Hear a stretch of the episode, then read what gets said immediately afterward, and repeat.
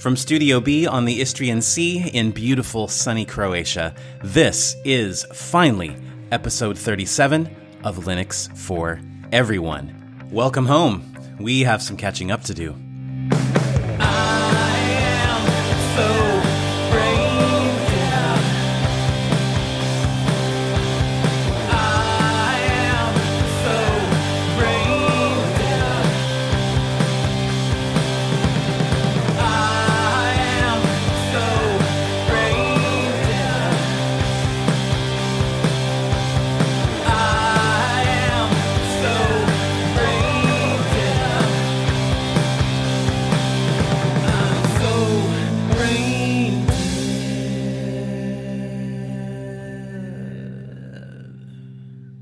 Welcome back, everybody. This is Linux for Everyone. My name is Jason Evangelho, and uh, man, 2020. I have been through it in the last uh, five or six weeks, and I wanted to just have a, a quick dialogue about uh, where I've been and what I experienced, not just to catch you up in a little more detail, but also, I think, to raise a little bit of awareness about uh, a disease that, that I don't think many people are paying attention to since there's something much more sinister that, uh, that threatens us every day. Now, if you want to skip this whole section, that's totally okay. No hard feelings. Uh, that's why I have chapter markers in the podcast. And if you have a podcast player that supports chapter markers, then go ahead and just skip ahead. First, though, uh, I wanted to explain to you if you hear a bit of a difference in the audio quality or just the, the, the kind of the ambience of the, uh, the room here, I'm not at home. I'm not in the usual office studio. I'm actually in Premantura, Croatia. It's the same village that I shot the uh, Tuxedo Infinity Book S14 versus uh, System 76 Lemur Pro YouTube video. And it's right on the sea, on the Istrian Sea. I'm here because my wife and I both thought it would be good and, and healing to to spend like four or five weeks here on the sea, breathe in that sea air, good for the lungs. So I'm just gonna sip some coffee here and tell you the story uh, of what happened. So our family decided to take a short uh, vacation near Split, and we rented a uh, an Airbnb that was just gorgeous um, on a on a hillside, uh, kind of up in the mountains overlooking the sea. And um, this place was just designed to relax in every inch of the home. You know, there was a jacuzzi, there was a um, a nice swimming pool, great lounge chairs everywhere, an, an, outdoor kitchen with a with a fireplace and a barbecue. So many, so many just luxurious things to to relax with. And so we spent about a week there. And remember that uh, this was a time in Croatia, like many other countries, where um, tourism was kind of at a standstill. You know, borders were closing, or at least were uh, very cautious about who they were letting in because of COVID 19. And we rented this Airbnb. It was on a pretty heavy discount. And I suspected that maybe it had not been rented out in a while, which makes perfect sense. We stayed there for about a week had a really beautiful time. And about a day, day and a half, two days after we got back home to Zagreb, um, I started feeling not so great. Got a uh, a low fever and started feeling some um, muscle aches in my body, and was generally a little a little more tired than I should have been. So I kind of shrugged it off the first day. The second day, the fever got fairly high the the tiredness uh, increased. I felt these just my whole entire body ached. Flu in the middle of June.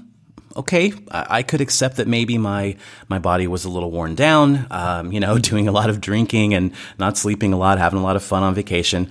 Um, okay, let's roll with it. Let's just ride this out. Now, my wife, who has a perfect memory, will probably correct me on this because uh, it was a bit of a blur for me as the days wore on. But the fever started getting really high, almost dangerously high, and I had to take ibuprofen to keep it down. I was incredibly lethargic, exhausted, uh, still had the muscle aches. And then about day four or five, I started vomiting. And I thought, you know what? This is concerning.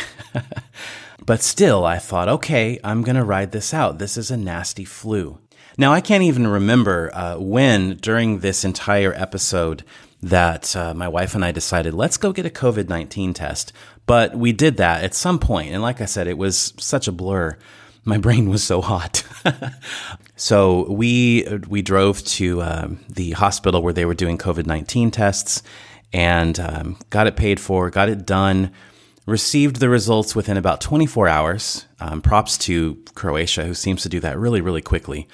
And, you know, I was on pins and needles the whole time because who wants that, right? Uh, so the test came back negative. I was a little bit relieved, but also a little bit indignant, uh, a little bit in disbelief because I was fairly certain that maybe the test was wrong. I've heard about some tests uh, coming back and being inaccurate and people being retested. And uh, I, I just, you know, I looked at the symptoms that I was having and they didn't all match up, but I thought this is this is dragging on for too long. I think it was maybe day 6 or so. I started having some trouble breathing.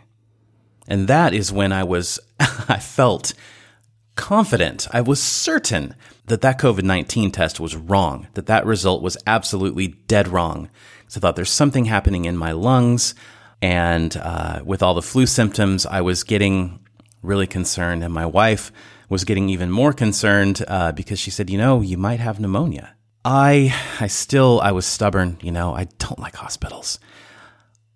So I thought, okay, I'm gonna, I'm gonna, I'm gonna give this one or two more days. I'm gonna just, I'm gonna keep drinking tons of liquid. I'm going to take care of myself. I'm gonna do nothing but lay in bed. Of course, Lana made me some wonderful homemade chicken soup and uh, that actually did. I, I thought that it it kind of helped a little bit. Day I don't even know anymore. Day seven or something. Day seven, maybe day eight. The symptoms were getting worse.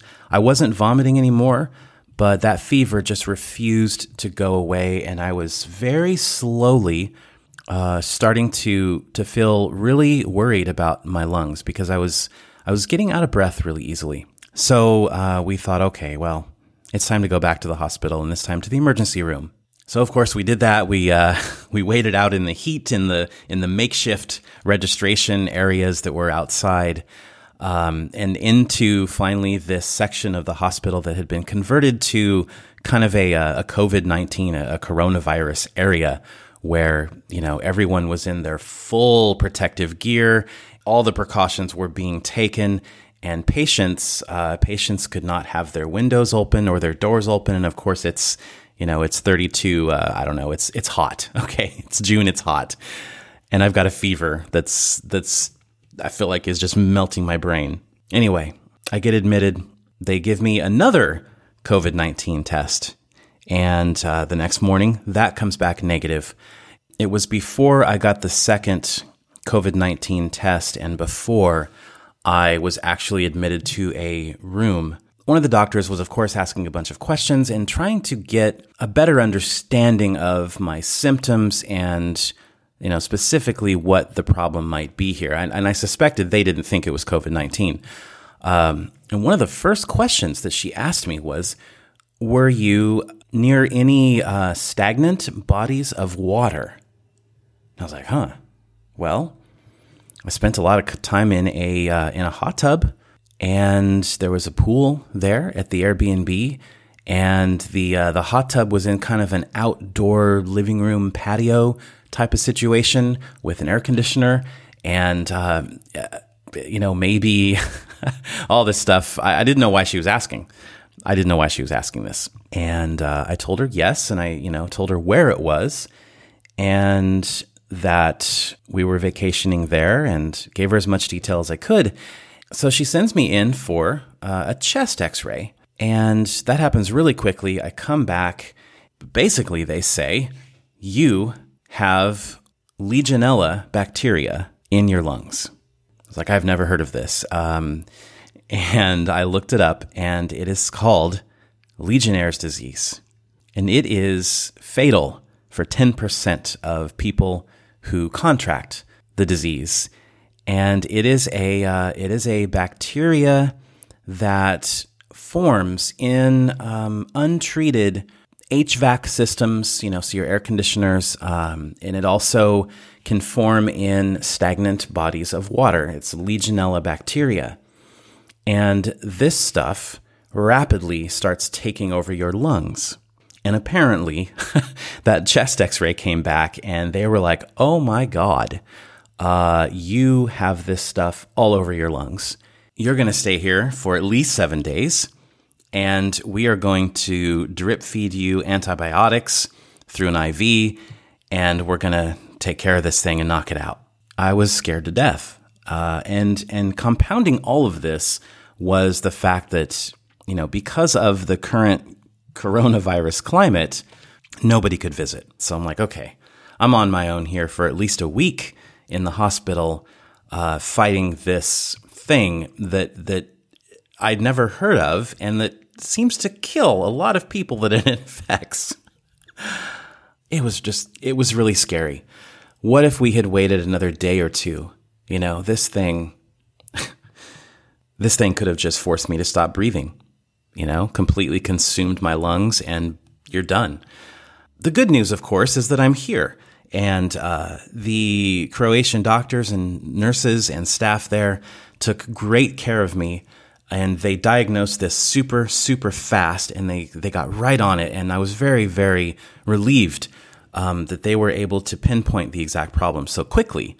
It's over, but it's kind of not over. Um, about seven or eight days of the antibiotics, and they said that I had made a great recovery all the uh, bacteria was completely gone from my lungs. When originally they said you might have to be home on bed rest for uh, two weeks or so and take more antibiotics. What's really interesting is it seems, and, and I've, I've kind of backed this up with a little bit of research. Uh, it seems that when it's over, it's not really over. So yes, you you take the antibiotics and you recover, and you're not you're not exactly healthy right away though yeah, my lungs are fine. And uh, there would be no test that says anything's wrong with me now, except for the fact that I'm constantly exhausted. If, if you notice it, uh, maybe a different energy level, that's because this this right here, this this podcast episode so far constitutes uh, the most talking that I have done in the last several weeks, and that's because you know, I can I can walk up a flight of stairs or or talk for a few minutes or or just do some kind of activity and I am just beat. I'm just exhausted. I'm out of breath. And it's getting better. Um, and that's why I decided to finally start jumping in and trying to get back to at least one uh, video per week on the Linux for Everyone uh, YouTube and, and LBRY channels and try to knock out a podcast episode finally because it's been a while but I really, I honestly was not able to uh, even speak enough to to sit on the mic and, and do this until now. So and and and still this is going to require a few breaks. Anyway, Legionnaire's disease. It's one that I feel like maybe is is flying under the radar and it shouldn't be because you know, you inhale these um these particles, right? let's say you're at an Airbnb and that hasn't been rented for months, and the uh, maybe the the spa filter hasn't been running and the water's been stagnant, or or the air conditioner hasn't been treated, it hasn't been running frequently, um, and you breathe in a a particle that has Legionella. And the good news is it's not contagious, so you can't spread it to other people. Man, am I happy that the rest of my family didn't get this. But anyway, we're so we're we're in this situation now where a lot of buildings have been abandoned, right? People are working from home or, or whatever the case is. There are going to be a lot of buildings around the world, I suspect, that are not going to have their HVAC uh, systems, their you know their their air conditioners, their heaters properly maintained. And once this, maybe hopefully, once the world goes back to normal, everyone's going to flock back to these buildings, and I'm concerned uh, a little bit that Legion Legionnaire's disease will, um, you know, that that Legionella bacteria will be ready, ready and waiting to strike. So um, just educate yourself on it, okay? Just just educate yourself a little bit on it, and uh, thank you for listening to this story. You know, if you made it this far, I, I appreciate you. And I appreciate you guys waiting so patiently for me to get back in the swing of things. And uh, so far, this is feeling okay. I think I'm I think I'm going to be able to to jump back in and hopefully um, get back to regular weekly or at least biweekly podcast episodes and regular content. And um, I'm I man, I missed it. I missed you guys. I missed talking and geeking out about hardware and Linux and all that stuff. Well, I, am glad I was able to talk about this with you guys. Uh, thanks for listening. Let's get on with the show.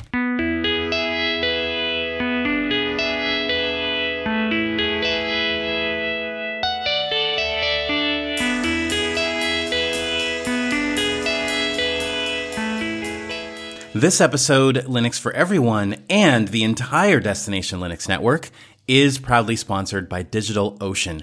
DigitalOcean offers the simplest, most developer friendly cloud platform. It's optimized to make managing and scaling apps easy with an intuitive API, multiple storage options, integrated firewalls, load balancers, and a lot more. Now, they recently announced uh, a few new features like virtual private cloud in all regions free of charge, and that lets you create multiple private networks to isolate your workloads. There's a uh, container registry that's now available to all users, and it's an early availability release, so it's kind of a beta. There's a bunch more. You can get all of the wonderful features that DigitalOcean offers and their world class customer support for only $5 per month. So you can get started on DigitalOcean for free with a $100 credit by going to do.co slash DLN. You could use that $100 credit for spinning up over a dozen different droplets. Again, you can get started on DigitalOcean with that $100 credit by going to do.co slash DLN. And thank you once again to DigitalOcean for sponsoring our entire network. There always seems to be a metric ton of activity in Linux land, and uh, that's certainly the case during my absence. A whole lot happened, and I've started to try and play catch up, uh, at least writing some some articles at Forbes. But there is one thing that happened fairly recently, and I think it's flown under the radar a little bit, and I wanted to bring uh, kind of shine a spotlight on it. This story is about a Linux hardware company called Star Labs. Not to be confused with the Star Labs uh, that pretty much spawned metahumans in the Flash universe. And Star Labs, you might know them for the Laptop Mark III or the uh, the StarLite laptop. They have been doing something that's kind of spectacular, and it's something that I feel every single Linux PC company should be doing. When you purchase a laptop from Star Labs, um, you can choose to have a bunch of Linux distributions. In fact, I counted nine different Linux distributions and almost double that if, oops, ow, I'm totally not used to this desk. So you can have nine Linux distributions pre installed, or uh, you can actually double that if you count the various desktop flavors and versions. And you can even have Windows 10 pre installed if you want. If I'm not mistaken, Star Labs might offer the most comprehensive pre installed OS list of any OEM. But the move that, that really deserves a lot of recognition is they also conduct and publish very comprehensive compatibility reports for a large selection of Linux distributions beyond just the ones that it pre installs on your laptop. So, like, what if you want to have a, a niche distro like Kali Linux, or you prefer the Arch based Endeavour OS? Starlab's got you covered. Uh, maybe your work demands an enterprise solution like Red Hat Enterprise Linux. They've tested that too. And I'm going to try, if I don't run out of breath, I'm going to read the complete list of operating systems the company generates these compatibility reports for. And then I want to tell you exactly what's on these uh, these really cool reports. So here we go. Deepin 20, CentOS 8.2. Is it CentOS or CentOS? Endeavour OS, Ubuntu 20.04, Windows 10, Zorin OS 15.2, Elementary OS 5.1.5, OpenSUSE Leap 15.2, Fedora 32, Red Hat Enterprise Linux, Linux Mint 20, MX Linux 19.2, Manjaro 20, Parrot OS, Peppermint 10, Qubes OS, Solus 4.1 Budgie, and Tails. Star Labs is doing a lot more than just making sure the distribution installs on the hardware and, and making sure that it runs.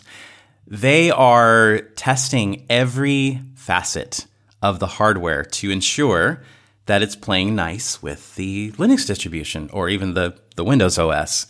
Just as an example, like if you look at a report for Deepin 20, every single thing from uh, trackpad gestures to all of the function keys to data transfer is tested. And that, that includes uh, webcam operation, Wi Fi connectivity, Bluetooth functionality. And not just that it recognizes Bluetooth, right? But connecting keyboards, connecting mice, connecting audio peripherals, disconnecting them, etc. Uh, it tests uh, God, they test USB C output and input, suspend actions when closing the lid, power and charging LED status lights, and that, and it just goes on from there. And I love this because it ensures that if their customers just want to nuke and pave their new laptop with something of their choice, things are just going to work. Like everything is just going to work. And they publish all these reports on their site. I'll have a link to it in the show notes, of course. Sean Rhodes of Star Labs tells me they've always done this since at least 2016 when Star Labs was founded in a pub, the best place to found any company. And uh, he says the number of compatibility reports continues to expand based on customer requests. If you're not familiar with Star Labs, definitely check them out. They do ship worldwide and they offer completely free shipping to several countries and they have a lot of different keyboard layouts as well. I first uh, brushed up against Star Labs last year. I think it was actually about maybe exactly a year ago now. I was testing the uh, their Star Laptop Mark III with the over provisioned drive, and that, that, thing was super super fast. Uh, but anyway, I found that this laptop was cheaper than similarly spec'd Dell XPS 13, and it outperformed it because it just had I don't know if it was better thermals or just a uh, a different kind of fan curve, but it did outperform it in both um, CPU performance and drive speeds. So I walked away from that experience really impressed.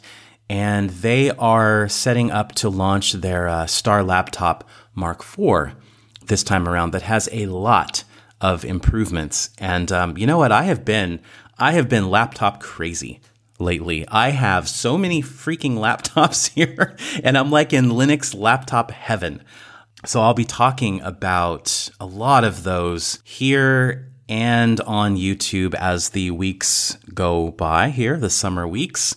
Definitely one of the highlights of that laptop collection right now is the Lenovo ThinkPad P53 that is preloaded with Fedora 32. I will have some thoughts on that in the very near future, so please keep an eye on Forbes and on the Linux for Everyone YouTube channel.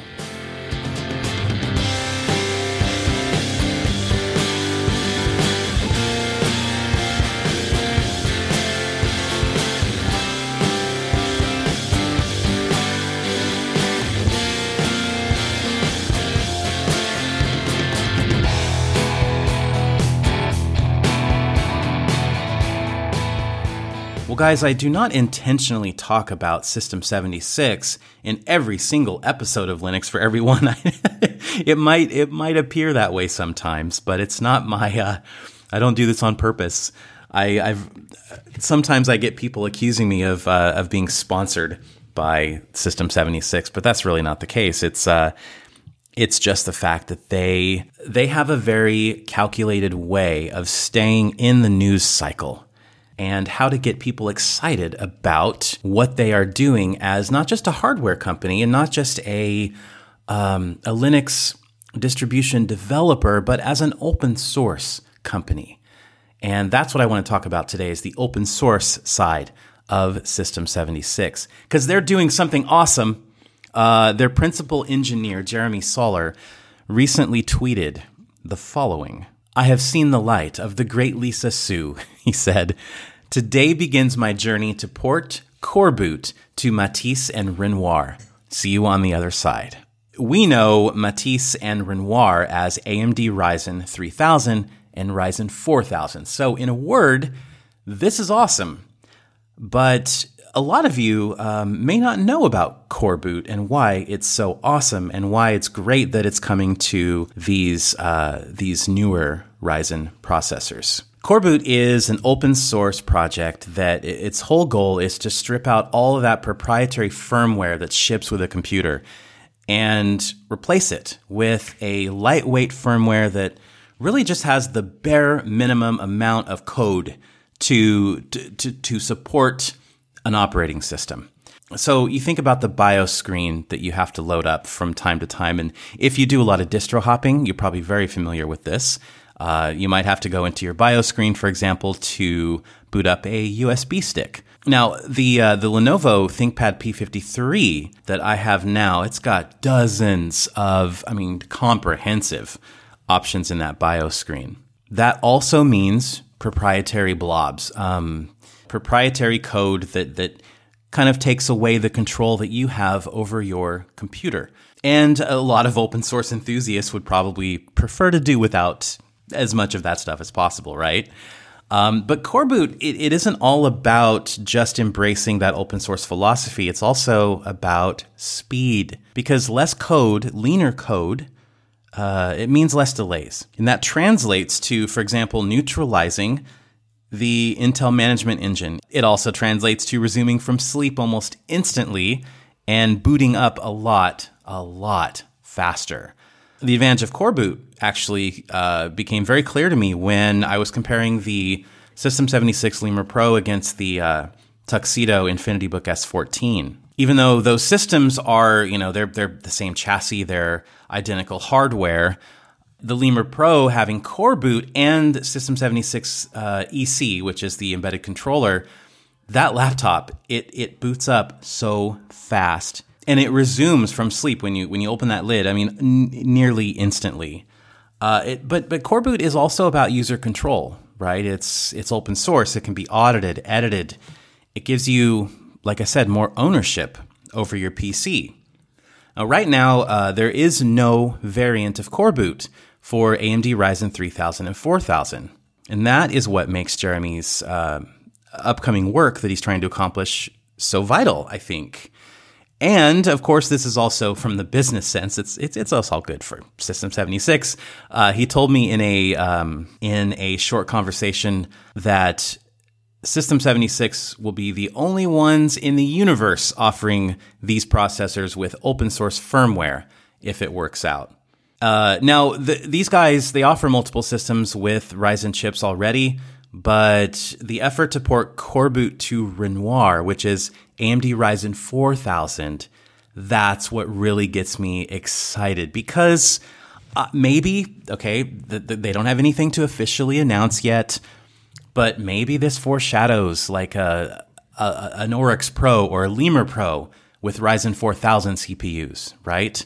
We can we can cross our fingers. Maybe that's maybe that's in the cards, and maybe they uh, will wait until they successfully port Core Boot over to that chipset. Maybe not. Maybe it won't happen at all.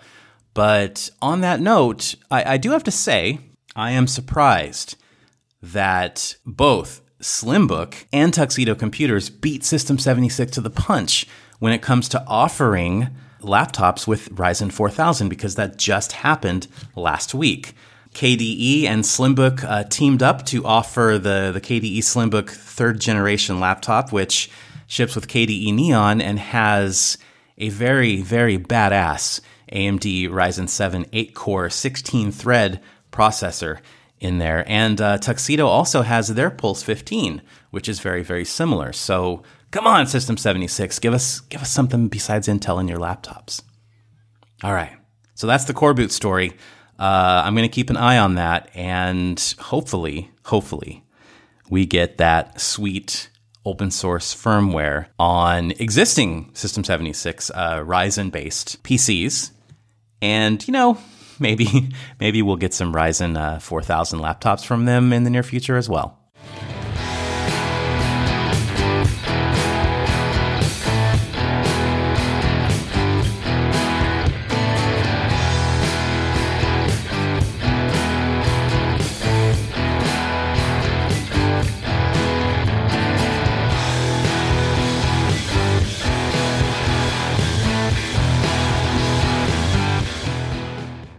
Got one more thing I wanted to talk about, but before that, uh, I wanted to remind all of you that there are a number of ways to connect with not just me, but the entire extended, awesome, helpful, friendly Linux for Everyone community. I would say the primary one is going to be Telegram. Uh, we've got almost a thousand people in the group, and it's always fascinating conversation. Not always about Linux. Sometimes it's about coffee or music or um, people asking help for Windows. Yes, that happens. And uh, what's neat is that everybody's pretty cool to those people on Windows who are asking for help. Uh, and I think that's a great reflection of this community. Join up in the Telegram group. We'd love to see you there. Link will be in the show notes for this episode. And of course, you can follow Linux for Everyone uh, on Twitter at Linux, the number four, everyone. And there's also a Mastodon account for Linux for Everyone as well. So, uh, again, lots of links, social stuff, uh, group chat stuff in the show notes for this episode, which is number 37, finally. Uh, you can also become a patron. I'll be honest. Um, I have to give a lot of respect and a lot of appreciation to the nearly 100 patrons who did not yank their support for the last four weeks, even though there's only been maybe two videos and zero podcasts and zero patron chats because it's just been a, uh, a tough, you know, fairly tough road to recovery. So thank you, patrons. Thank you, super fans, for uh, helping keep this ship afloat and for supporting what I'm doing, even when I'm not always doing it. but uh, for the rest of you, if you do want to support the show or the YouTube or LBRY channels, uh, you can do that at patreon.com slash linux for everyone. And there's a couple different tiers that you can uh, you can check out over there. So you know what? I really miss elementary os it does take quite a bit. It, it takes an effort to pull me away. It, it takes something pretty amazing to pull me away from pop os these days and um, when i had done some tinkering with an old uh, it was a 2013 2012 or 2013 um, MacBook Pro, I'd done some tinkering with that and decided elementary seems like you know the greatest fit for this hardware. Uh, and no, not because it looks like Mac OS. it just felt right to me. I, I, I don't know the aesthetics, the the workflow, the the user interface. I just uh, I don't know. It just seemed to go hand in hand with a Mac, and I think a lot of people feel that way. That's not really the point of the story. I had tried it on that Mac and I, I started remembering how attractive it was and just how clean the design was and how the icons were. Everything just seems fresh and elegant and modern. And yeah, I, I do think that it looks better than Pop OS. It looks better than the majority of Linux distributions that are out there. Now, I will say a lot of positive things about System 76. I'll say a lot of positive things about their hardware. Uh, I will praise them for Pop OS and the the things that they do for developers and for uh, early adopters of new hardware, for example. But I wanted to switch back. I wanted to switch to Elementary OS after after seeing it again. The only reason I didn't was because, and this was uh, maybe four months ago. It was just uh, it was just before Ubuntu 2004 came out, and I thought, okay, if I can run Lightworks Pro on Elementary OS, I'm switching. I'll have a new a new home, a new Linux distro home, and uh, it didn't.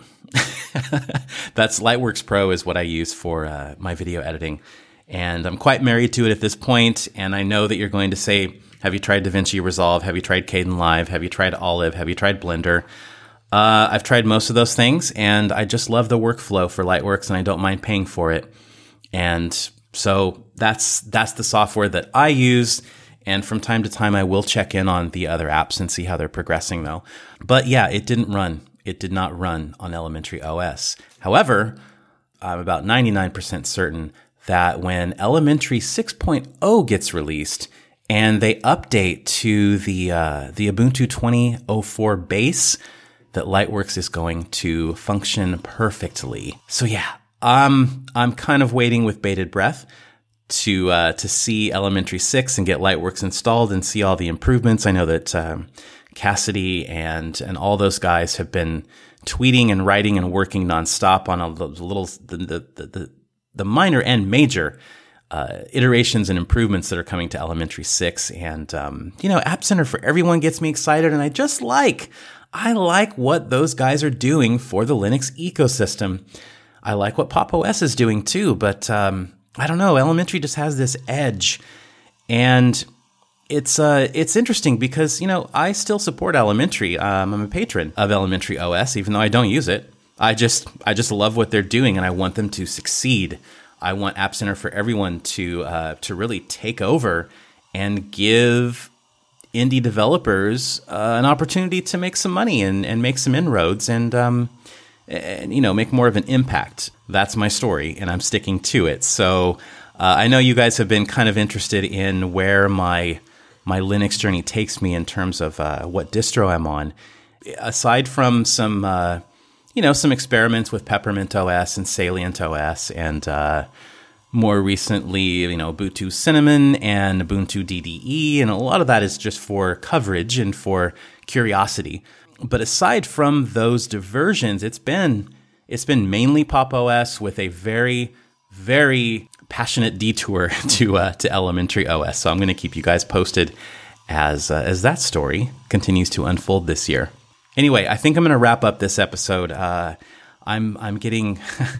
it really sucks. It's um, I'm, I'm trying to be positive about it, but man, I can't I can't get through a 40 45 minute podcast episode without feeling uh, completely winded and out of breath and tired. And I'm just sitting here talking. But like I said, I'm going to do my best to uh, to stay in your ears now and uh, and not have any more you know five or six week absences. And I'm also working to get back with Schickle and record a new episode of Linux and Coffee, and um, a lot of stuff in the works. And I just I thank you guys so much for being here on the journey with me. And uh, hey, until we speak again, do me a favor, take care, and especially take care of each other. I'll talk to you guys soon. Bye.